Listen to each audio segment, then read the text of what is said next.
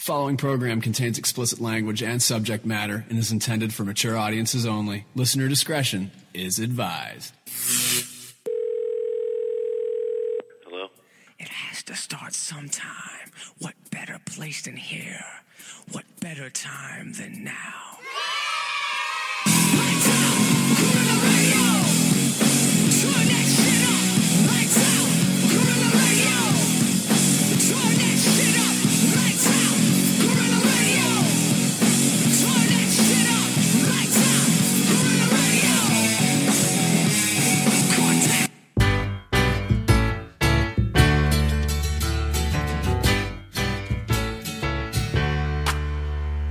Welcome back. Welcome back. No, it's not Welcome Back, Kotter. It is the Zero Fucks podcast. I'm your host, K Mac. And I'd like to start by saying Happy Mother's Day to all the mothers in the world. A very unappreciated occupation.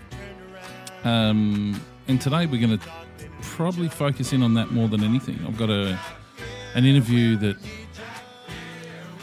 I'm going to bring that's been sitting around for a while for a reason. So we're going to get into that. Um, I'm really going to focus on that. It comes in two parts. There'll be one today and one on Tuesday. And I think it's important that we get it out there. I'll explain a little bit more in a minute. So let's get started. And uh,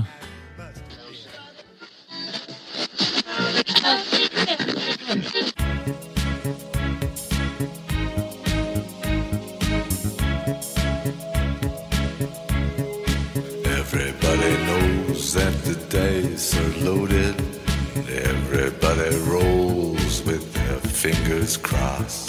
Everybody knows the war is over. Everybody knows the good guys lost. Everybody knows the fight was fixed. The poor stay poor. The rich get rich. That's how it goes. Everybody knows.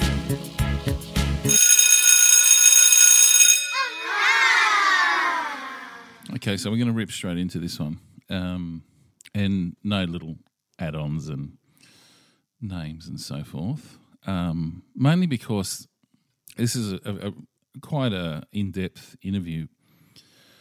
There's a long story behind it.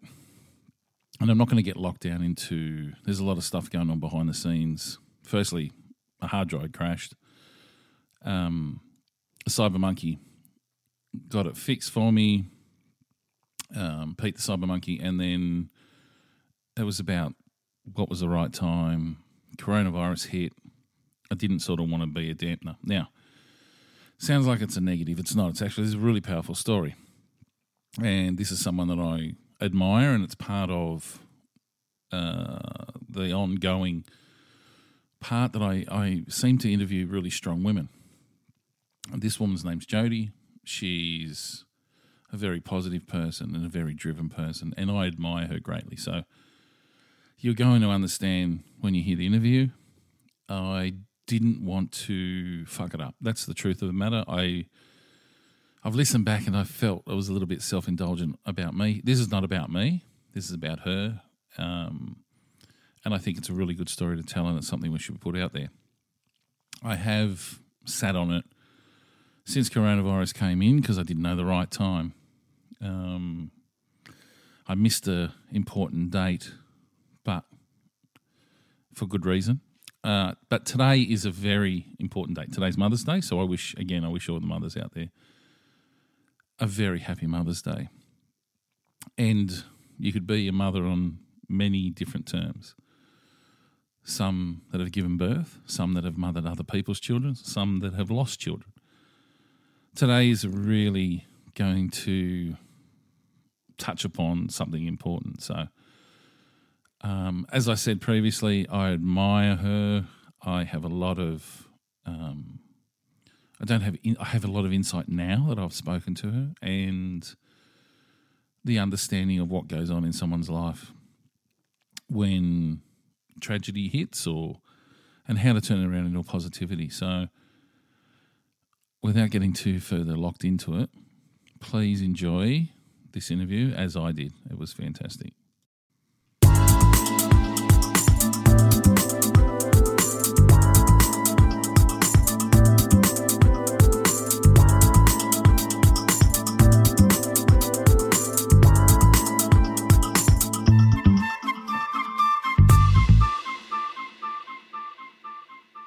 But I guess this will go into, and, and what my intro will be, and, and what I'll ask you about is how I first discovered you on Instagram and how I was following. And it sounds almost stalkerish. I'm I'm gonna change that, but it, but it's it's it's sort of the the mentality. I can't tell you how I came across your profile. I still don't know to this day. But that's what Instagram is all about, stalking to a degree, you know what I mean? And, and some of the messages and things I get in my inbox, it's um, fascinating, really. And then some people, you you actually start to build like a friendship and you, you start to think that you know these people, but actually you don't, you've never met. Yeah, yeah. Anyway, yeah, it's very fascinating. Well, it is, and, and I guess that will. I mean, we'll start on that fact again. I don't know how it was I came across your profile, um, and I didn't look. I, don't, I still don't know the the first picture that I saw of you on Instagram. I think. Uh, I think it was something to do around the time you might have been fallen pregnant. I think because the one that sort of stood out for me after that was the one where you drew on your stomach Oh, yes. and it had loading. and I thought that was hilarious. I thought that was brilliant. And um, and I guess it was just as you do, you know, when you follow people on Instagram and you sort of flick through it. And I was relatively new to Instagram at that stage. I really not not that I didn't have a handle on. I think I had joined, but I just I didn't spend time sort of on Instagram. Yeah. And that's why I say I can't relate to the Jody story of how did I come across this? Like it wasn't, you know what I mean? It just popped up. Yeah, I'm going to follow her, see what happens. I don't know. Mm. Maybe that is a bit of a crazy stalker story there. let, but let me reassure for everyone that's going to hear this, I have never sent you anything untoward or R-rated. Explicit. No, that's right. Yeah. And I guess that that is is part of being a woman in this modern age. It's just it's just expected that you're going to get dick pics at some stage.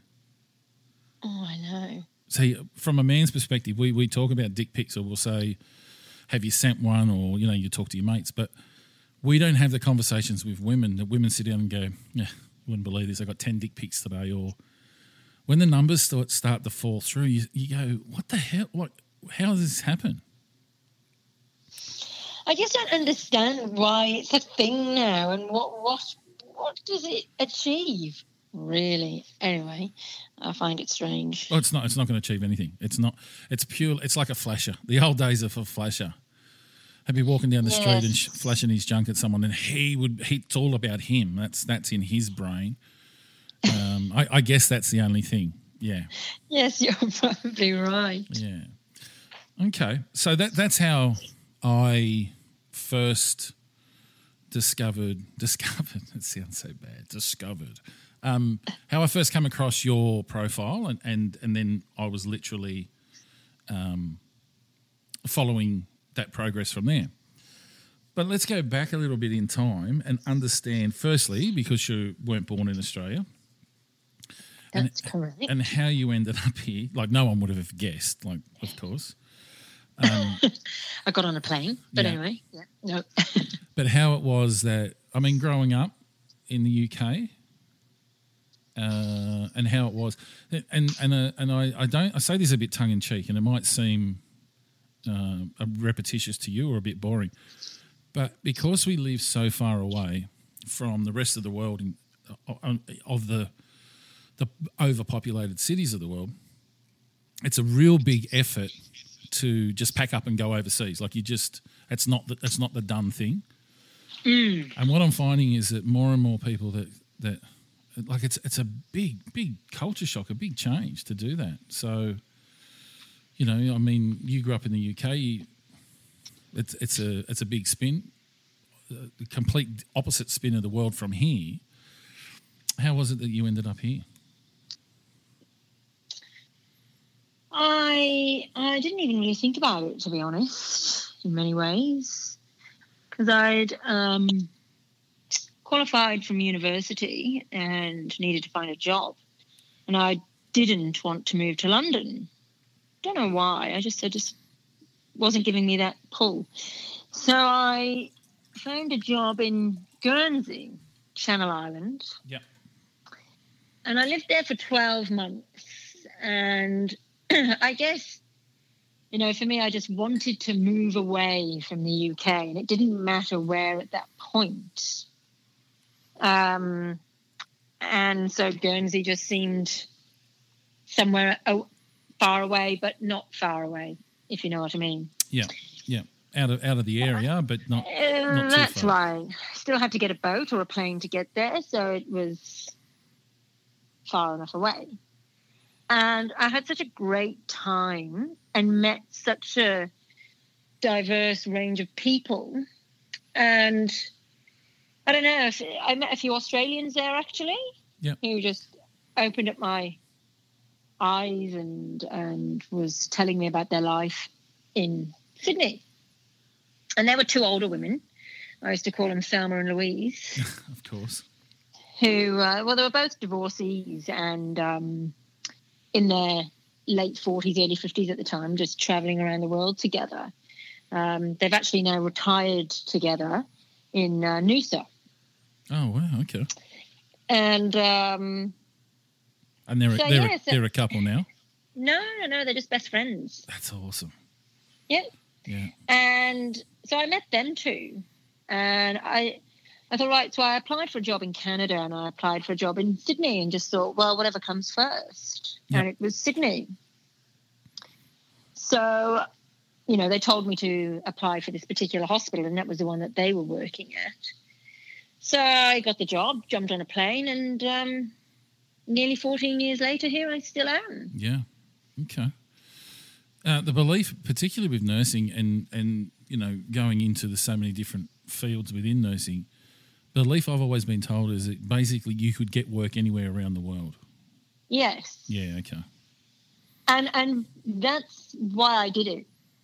Yeah. To have that flexibility. Yeah, that's one of the reasons I went into it because prior, like I, I didn't go to university till I was 20. Um, and so prior to that, I was working as a pharmacy technician Okay. and was going to go into the world of pharmacy. Um, but it just happened that this nurse came in one day and I got chatting to them and, and asked how they, you know, be, became a nurse and, and what they did and so forth. And she stated how it opened up all these opportunities, you know, working on cruise ships, move to Dubai. So, um, yeah. so that's what I Du- did. Dubai's a pretty big, like a popular destination for um, British nurses, isn't it? Yeah, that's right. Yeah. It is actually. Yeah. Yeah. Okay. But it, I, I even see the adverts here now. You know, they do big recruitment drives from here um, to Saudi and Dubai and um, those places. Okay. You're pretty much. So settled. yeah, Okay, so then you jumped the plane. Oh, you applied for the job and you got the job. yeah, I did. So I I ended up in in Kogarah. Okay, That's a nice mess of, of a hospital now. Yes. So I ended up there and ended up meeting um, a girl called Kate who had moved down from Tamworth. And we'd all started at this hospital at the same time. And there was a few other girls who are now still very good friends of mine, Deborah and uh, Sharina. And we were all in the same kind of year of starting together, if you like, at St. George. We were all kind of quite newly qualified nurses. Um, and Kate and I ended up getting an apartment together in Pyrmont. Yep, yep. Um, and so the four of us became really good friends and did a few road trips together and I mean, obviously, since that, Kate has now moved down the south coast, and Sharina actually now lives in Adelaide. But Deborah and I have always stayed very good friends. In fact, she she went through the whole experience and everything with me. Yeah. So Yeah. yeah, so she's she's like my family here in Australia now. Okay. And do you Hmm. still still communicate with the other two? Yeah, so I'm actually going to see Sharina uh, next weekend. I'm going to I'm going to Adelaide, and I haven't seen her for about seven years. Oh wow, Yeah, good quality time. that's right. And Kate, none of us hear from her that much, so it'll be very sporadic. But I'm sure that if all of us got together, it'd be like we only saw each other yesterday. and and this is totally off topic as to what we've spoken about previously, but when you're in that group of friends and you're sharing the same job and like there's there's no doubt that th- there's there's traumatic experiences that, that happen every day in that role. Um, do you all look to each other to back each other up as to what's going like what everyone's going through? In regards to work, And yeah, yeah. Because I, I don't know that there's a at that stage like 15 years ago you, there was a proper mental health um, care for nursing staff. I don't know there is today. Yeah, no, there is, and there always has been. Yeah, okay. Um, that yeah, they offer that service. Yeah. Um, and, and again, that's because there are so many traumatic events that, that happen. Oh shit, yeah. Um, you know, so I mean, I'm quite lucky, if you like, that I, it, you know, I've not, I've seen some quite severe things, but it hasn't really affected me severely. Yeah. I, you know, I, that doesn't make me come across as some kind of cold person, but it, I guess I have a different sort of coping mechanism, if you like.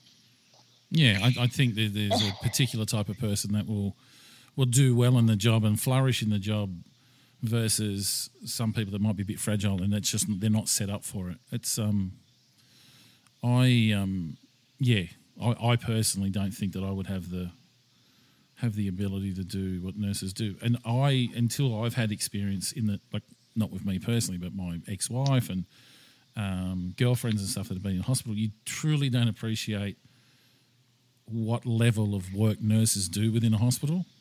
Mm. Like um, on the birthing side of it, it's just like the doctor just swoops in at the end and goes, "There we go," and done. Okay, nurse, look after this, and thanks very much. And here's my check. See you later, bye.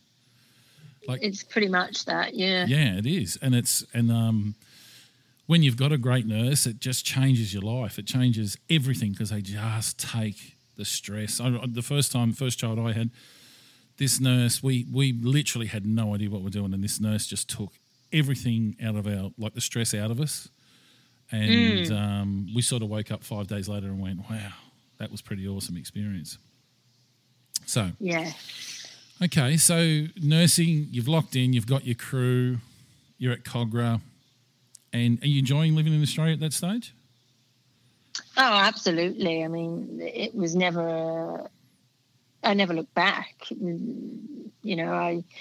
And then I had um, one of my best friends who I'd met at the time in Guernsey. She came out to visit me. I think I'd been in Australia about six months at that time. Yeah.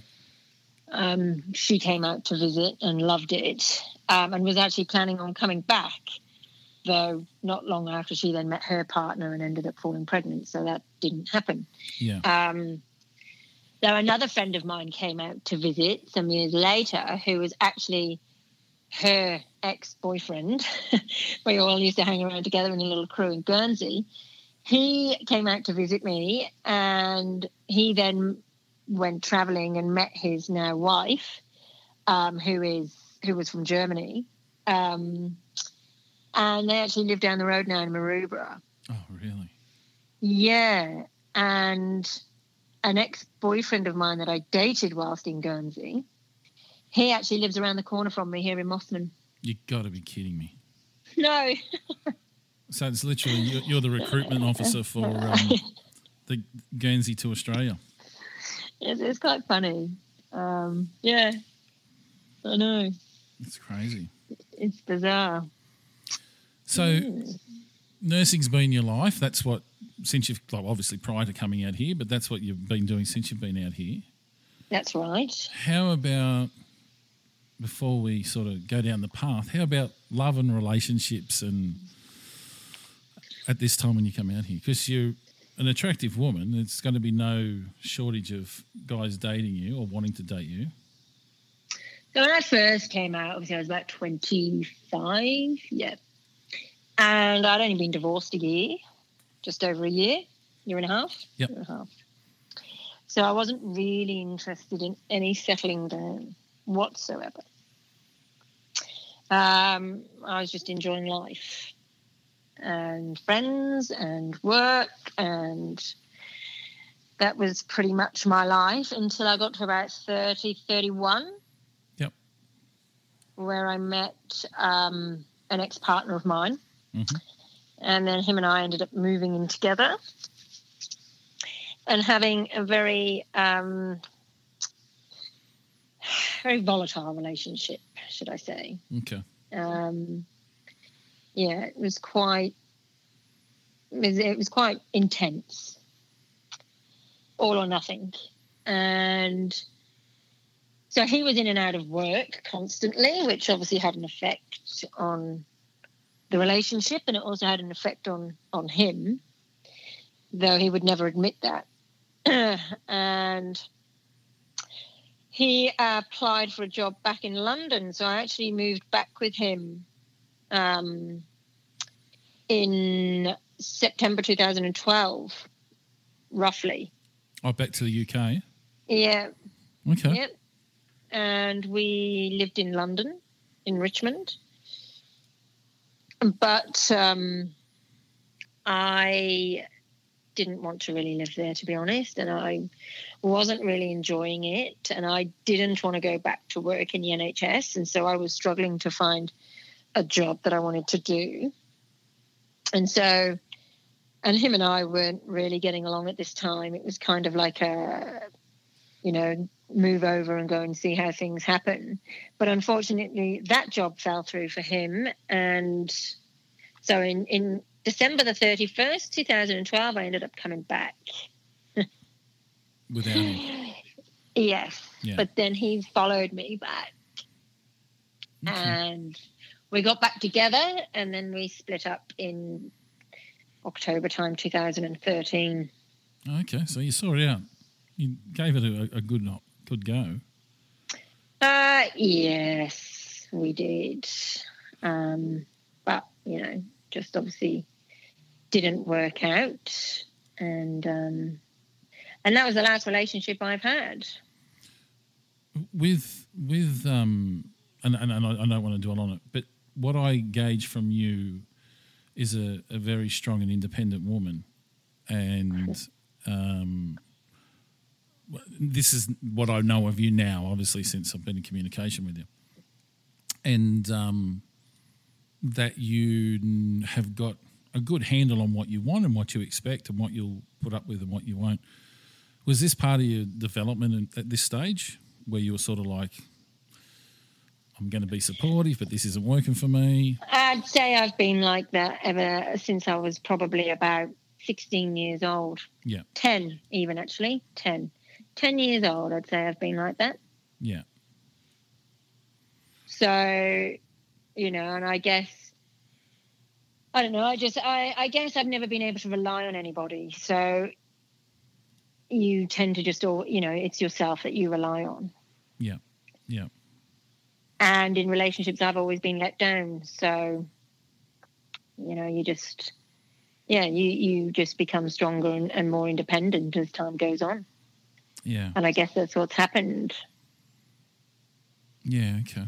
That's um. That's it's, it's a bit heartbreaking actually that, that it's always been the way. Like it's um. Yeah. Well, you see, there's a lot of men out there that think they want a strong woman and that an independent. That's what they, they say they want. But the reality of it is, is they, they, they can't. Because they, they, they can't relinquish or they or they just can't deal with it.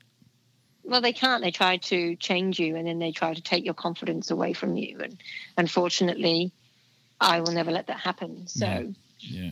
you know, I guess it, it doesn't work out. So, Yeah, and that, and that's where the they um, the popular phrase that everyone jumps on board with, the gaslighting Yeah. comes into it is, you know, in order to have some sort of control, you've got to change the way that they see things and, and to to make out that they're wrong. Yeah, absolutely. Yeah, okay. Okay. So that was that relationship and that moved on. Now you have been that's that's And few- then I obviously get back into the dating world, which is just horrific. And and you know, it's just going from one disaster to another disaster. Or, you know, you're good enough for one thing, but you're not good enough to date type of thing, you know. So um and, and that's been pretty much it for the last six or so years. Yeah. Is it? Do you think it's hard? To, uh, for me, and, and advice, you know, and talk about dating, and and I'm sort of stepped back from it in the last twelve months, just to a bad experience, and it's not. It's not at the forte of everything I've got going on. I've got too much going on to sort of Yeah, that's right. Well, I feel like the same at the moment. so. But do you think that there, comes a point? What so what I, what I mean is when it comes to say dating apps, right? Because that's the Yeah, that's the go-to now, right? There's no such thing as people don't even go online on their computers. It's all on their phones, and that's the way it is. And I find the difference between men and women is that men will stay on it forever yeah, and not be phased by it, which I am. When I decided I wasn't going to date, I, I couldn't be bothered going through and taking it off. I just left it there. I just went, no, don't, Yep. I don't care. Whereas women will go hard for two weeks, delete the apps. yeah, Then they'll read, download the apps again, and then they'll go hard for a month. Go, oh, I'm sick of this. Like, I'm not doing it anymore. No, I'm not doing it anymore. And they'll be back. I see that, and I talk to women, and so regularly, there's that frustration. They just enough's enough, sort of thing. I think what I feel what's happened to me when I meet people is they kind of come into my life. We go on a few dates, then it just kind of fizzles out to nothing because I'm not giving them the physical side, for example, or whatever. They're, they're not really wanting to get to know me. Then they think the grass is greener, so they go off elsewhere for a while, and then all of a sudden they come back. Yeah. wanting to give things a second, third, fourth go.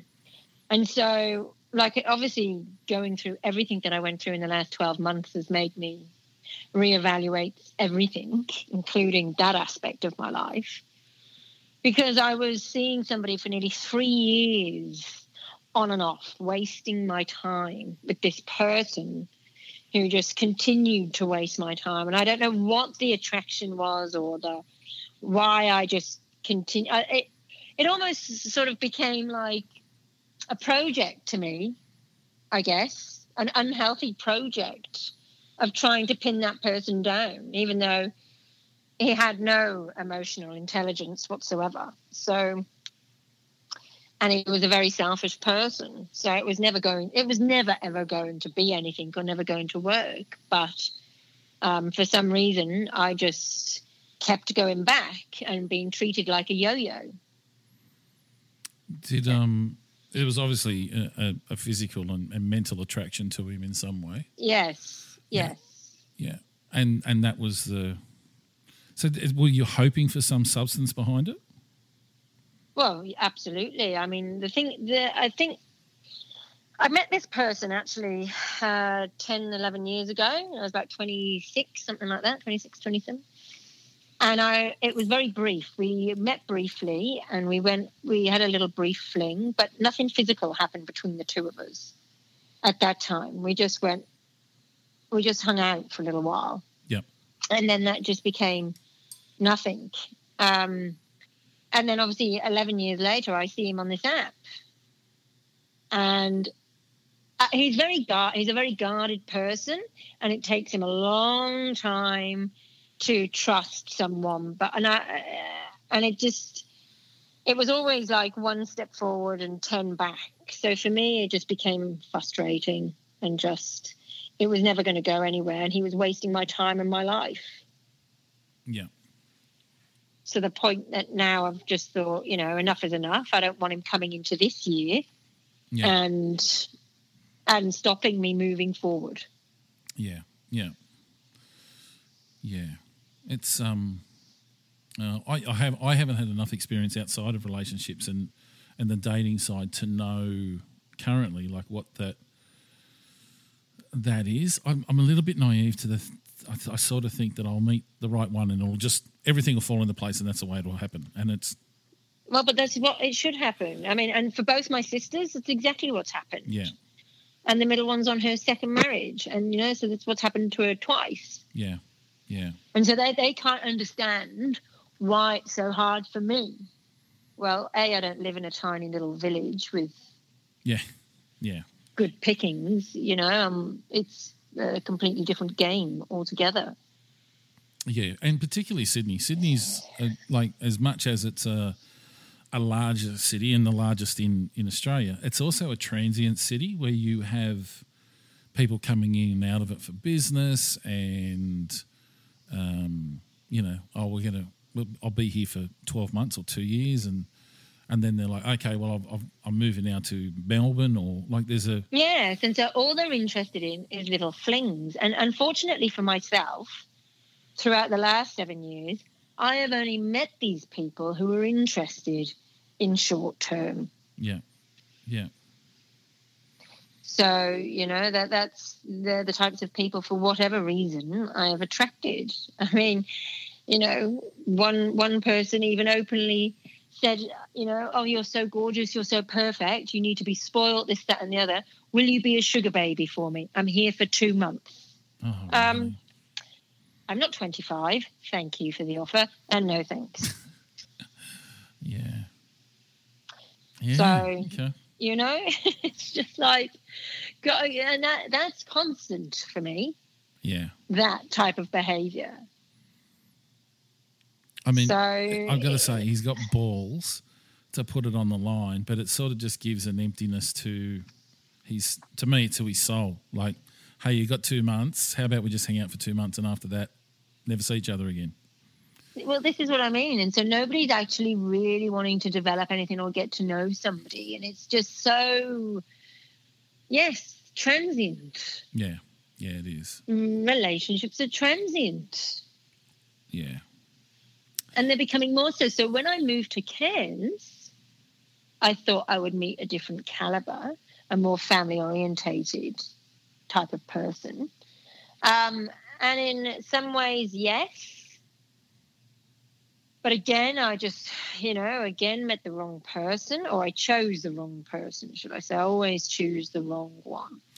So that is probably the best segue that I've ever heard on a podcast that I've done as to how you ended up in Cairns. What was the catalyst of getting you to Cairns? So I, I was, I was doing a big job at that time. I was um, a director of nursing. I was managing a small surgical hospital, and I'd taken on that role because that's what I was working towards. And then next step was CEO, and that was my career path. So I, I took on that role and just thought, well, I'm selling my life to work, basically Yeah, yeah, and that's that's not what I wanted. I was somebody who was in my mid to late thirties, wanting to find someone, have a family, and and that was what I was wanting. And working how I was working was not allowing me even time to socialize. Um, you know, work became my life, and I hmm. didn't want that. So I decided to give that job up and just move to Cairns. Yep. Now I've always gone on a lot of holidays up to Port Douglas. It's one of my favourite little getaways in Australia, and it has been since I first moved here. And I've been going pretty much every year or every other year since I moved here. So Okay. I decided um, um, I'll move to Cairns. So, and that's what I did. And I started dating pretty much as soon as I got up there. You didn't walk around town with a with a sign saying single. No. so again, I jumped on the apps and well, it's a way of meeting people at the same time. And Yeah. funnily enough, I'd been up there on holiday um, just months earlier, and on one of the dating apps, got chatting to this person, Um, seemed lovely, but I wasn't really interested in dating. Anyway, this person then actually ended up helping me find a place to live when I came up. Yep. And um, it was one of his friends who was renting out his granny annex flat thing. And so um, he picked me up from the airport, the friend, and it was all very nice. Moved into his granny annex. I even met that person that I'd met online. We all went and had drinks at his place, and and I started meeting people. Um, and then I moved out of there and moved in with uh, somebody else. Started renting a room off somebody else. Yep. And decided to get back out dating. Now I was multi dating at the time. Player. Uh, well, no. Don't hate the player, hate the game. Exactly. No, I no. But this is what everybody does. yeah, that's right. So, you know, the program, The Bachelor and The Bachelorette, I mean, we don't need to watch it. We just need to, everyone's living it. This is the life. This is the way people are in life today. Yeah. You know, and again, not keeping all your eggs in one basket. But what this does, and obviously I've come to realize, is you're never ever getting to know one person. Okay Yeah. Yeah. it, it's all just superficial from one to the next to the next to the next and then you you tend to gravitate towards one more than the other and then actually you've chosen the wrong person Yeah. Yeah. so again you know and and that's that's kind of what happened up in cairns hmm uh, I met a couple of pilots up there. Yeah. One was young, and um, I had a you know I had a really great time with him. Took me on some very nice dates and had a lovely time. But I knew he wasn't at that same stage in life as I was, so I knew it wasn't going to work. Yeah. Okay. Then I met then I met the opposite side, another pilot who was at my stage in life, but he was very full on. He was wanting everything in fast forward, and he practically wanted me to move in with him after I'd known him for several weeks. okay. And that all just became a bit too much for me. Um, sort of scares you off, really. It's red flags. Yeah. And so then I ended up meeting Tom, hmm who sort of seemed middle of the ground, but at the same time, not really into commitment. So we hung out together for a few, you know, a few times, and oops, I fell pregnant. So, and and and and this is what we're going to get onto about the pregnancy. With did he capture your heart? Did he capture your full attention, or was it? Let's. Look, no, he did actually at the time. Yes, he Yeah. did. Yeah. Um, I guess he's from the UK too, so um, he's English background. We kind of had that in common, and and I, I to me, you know, we, we we got along quite well. But obviously, falling pregnant was not in his picture, and you know, too much commitment for him, so ran to the hills. So, so let's say at this this stage and, and where you're at, you're very comfortable about becoming a mum. It's high on your priority list of at some stage you want to have a family. Yeah, Um, your sisters, did they both have children at this stage? Oh yes, they they've both got children. Yeah. So, and um, and I guess I, I never recapped on that. You have you're the oldest of three, aren't you? Yeah, that's right. Yeah. So, um, and they're both into relationships and being married and having kids and, and Yep. with everything that you've done and where you're at, you're like, yeah, okay, well, didn't plan it, but I'm pregnant and uh, this is the way it's going to go. Yep.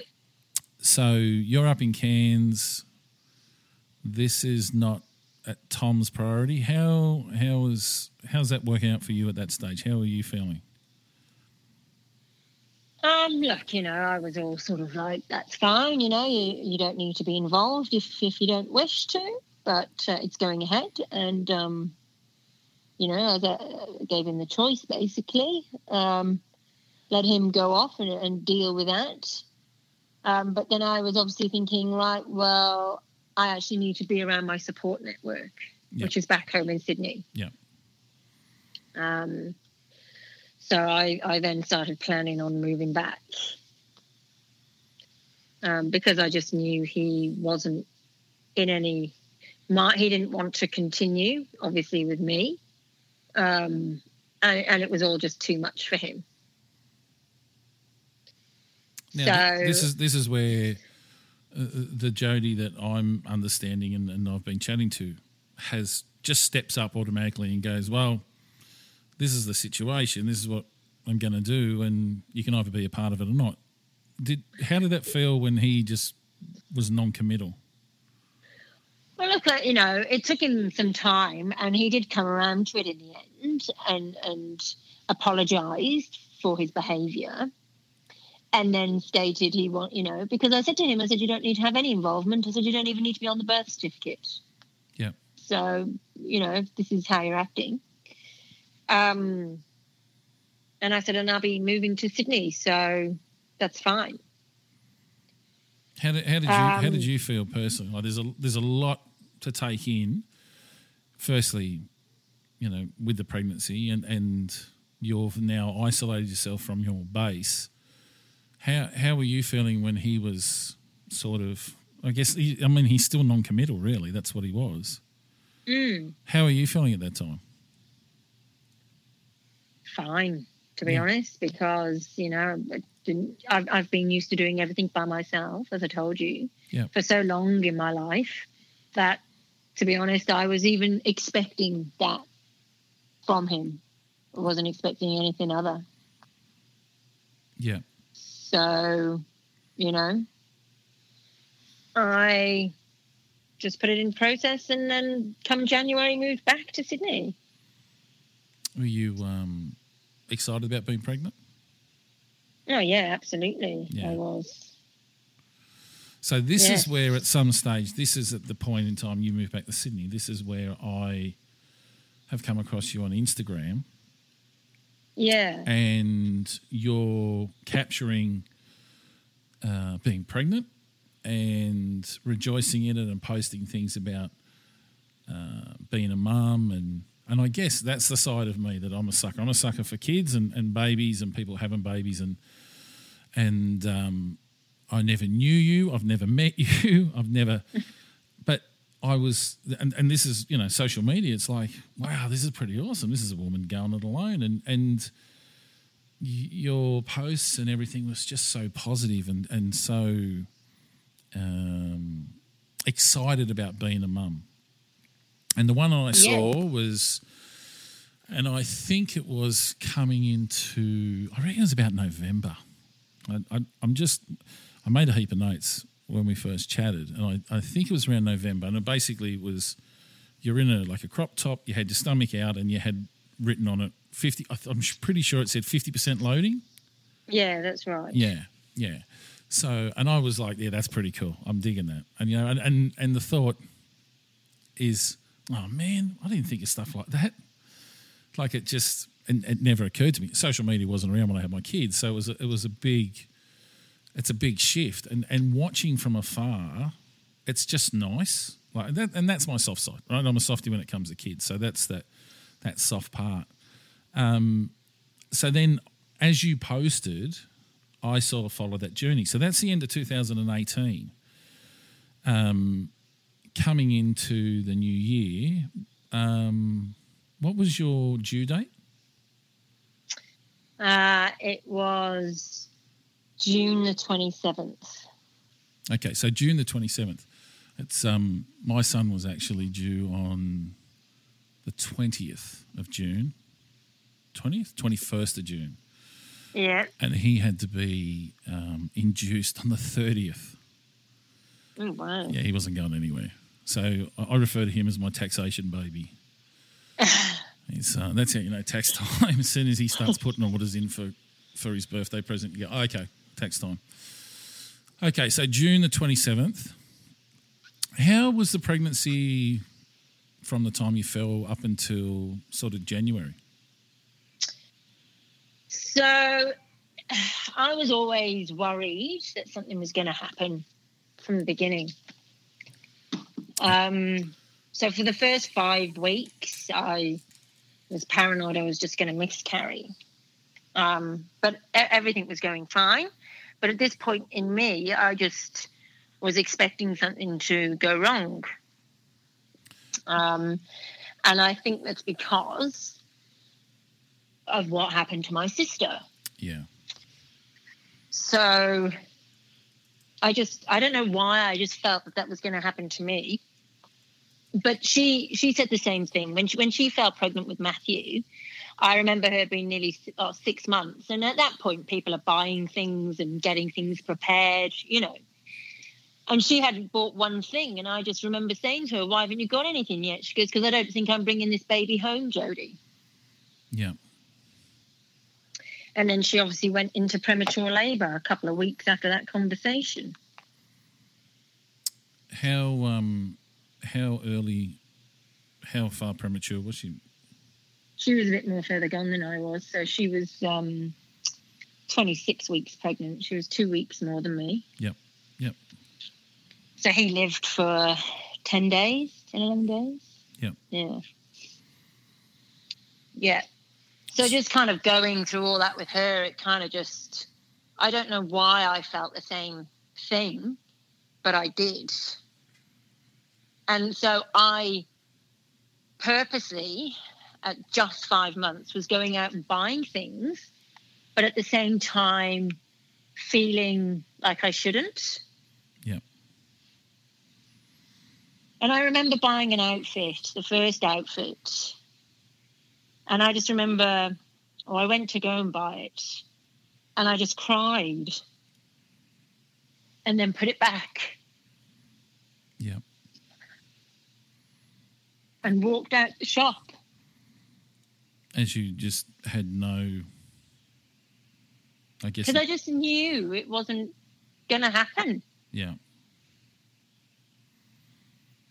for some reason, even though, you know, all my checkups at that point, there was nothing to believe that there was anything untoward or anything out of the ordinary at this point. Yeah. And and so the expectation for most people that haven't heard your story or aren't a part of it is that, well, you're a nurse. You know what, what's Yeah. going on. Your expectation you should know. Yeah. Um, as a male, I will never understand 100% the female body. I don't own one. I don't.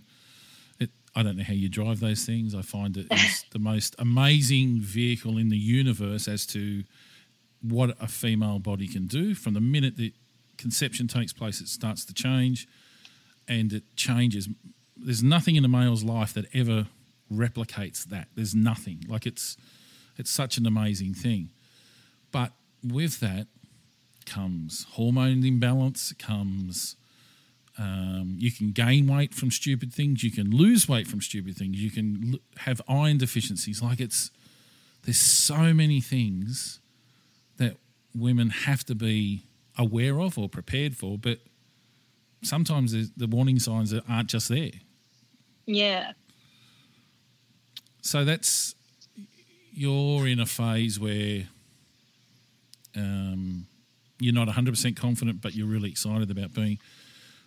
Where was there any indication at stage where you were, oh, this just doesn't feel right for me?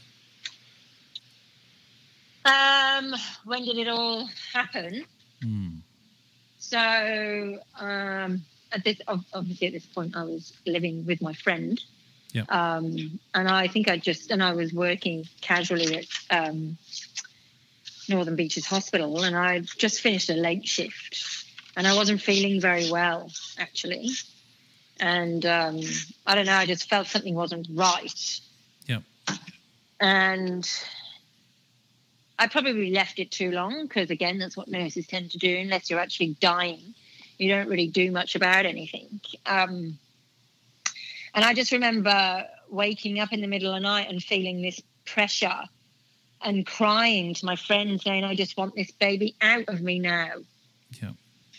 because I think at that point she just dropped. Um, Oh, because premature. Yeah, yeah, yep, yep. and so the next day, I carried on. Um, I even went and got my hair done. And I was getting public transport at that time. And I remember getting onto the bus and I just needed to sit down and I was in a lot of pain. Yeah. And I'd managed to get home and I'd gone to bed that night. I woke up in the morning. My friend was like, "Uh, That's it, I'm taking you to hospital. And then I'd, I'd actually started bleeding a little bit too. So she goes, Right, that's it. And her friend, who's a midwife, um, she rang her and she said, Yeah, get her to um, delivery unit now. So I, I was actually in labour that day. And this is at think- 24 weeks, It was at 23 weeks. 23 weeks, yeah. 23 weeks and two days or something. Yeah. And so um, they were just monitoring me. Um, there was no full on signs of active labor. I was just having um, like, contractions at that time. And so they put me on strict bed rest Yeah. and was just giving me pain relief. And at that point, I'd had a, a urine infection. That that's they were treating me for that as well. Yep. Yep. Um, and then that obviously resolved. And then obviously they were treating me for threatened premature labour. Um, but I knew after seeing the um, neonate neonatal doctor who had come to speak to me um, the day before it all happened, asking me what I wanted at that time. That if I was to go into labour now, did I want full active resus? At which I had stated yes, I did. Um, then the next day, I'd, I'd gone into full on labour. It was about 7:30 a.m. in the morning, and they just didn't know what was going on with me. Yeah. They didn't know at all what was going on. They couldn't. They'd rushed me down for a, a tests, of which all came back negative.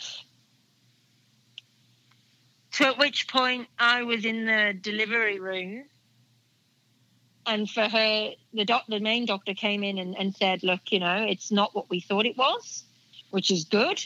We're Yeah. just going to sit on you for a while and try and keep her inside." Yep. To at which point I was deteriorating. Um, and so she'd obviously rang her consultant. And her consultant had said to her, Get that baby out now, otherwise you're going to have two, two dead people. Yeah. So she came rushing in, broke my waters. 10 minutes later, there she was. 10 minutes. Okay. Wow. Yeah, it was all very quick. How do you remember at that time? Obviously, you're deteriorating. That did you take into consideration that your health was at risk to the point that it was? Uh, look, I was in no uh, fit state, to be honest, Yeah. to uh, of any kind of, of to have any thought. I was literally very, very sick. Yeah. So I, I didn't even know what was happening. Everything just all happened so fast and was taken out of my hands and my control. Yeah. That I just just didn't have, you know, it, I just went with it all because I was too sick to even fight anything at that point. Yeah.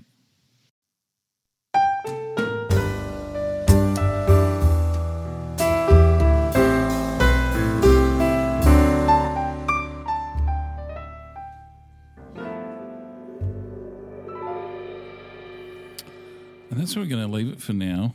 Um, there is a lot more to talk about. Our interview went on for a lot longer than that. But I just wanted to capture at this stage, all I've spoken about is this is Jody. if you know her or she's passed on this link to her, you'll know what a sort of person that she is. But I'm not going to reveal too much. I want you to come back and listen to the second part and understand. At the end of that, I'll um, I'll give you a little bit more understanding who she is. Um, and obviously, with her blessing, I think she's she's a very strong character and someone I feel very fortunate to um, have chatted to. So don't forget, on Tuesday, this is now Sunday, so it's quite possible that you'll get these back to back. But um, yeah, I just wanted to put it out there, particularly for Mother's Day for her. I think she deserves a recognition. And um, we'll follow it up on Tuesday. Thanks again for listening. I'm going to sum it up with a song I think that pretty much describes who she is. And um, until next time.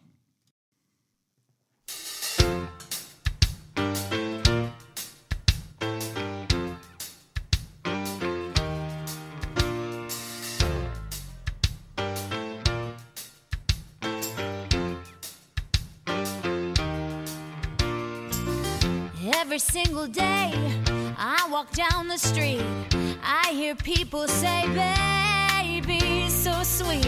Ever since puberty, everybody stares at me. Boys, girls, I can't help it, baby. So be kind and don't lose your mind. Just remember that I'm your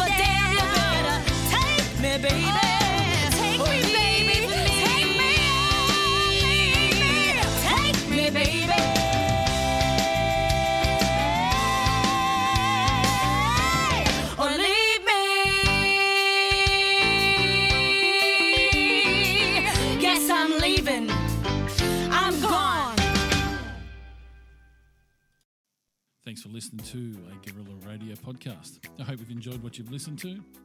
Remember, you can find all Guerrilla Radio podcasts on all good podcast catchers and maybe some bad ones. You can also follow us on Facebook and Instagram at Guerrilla Radio Australia and Twitter on Guerrilla underscore KMAC. Don't forget the website, guerrillaradio.com.au for all other information. And thank you for taking the time to listen.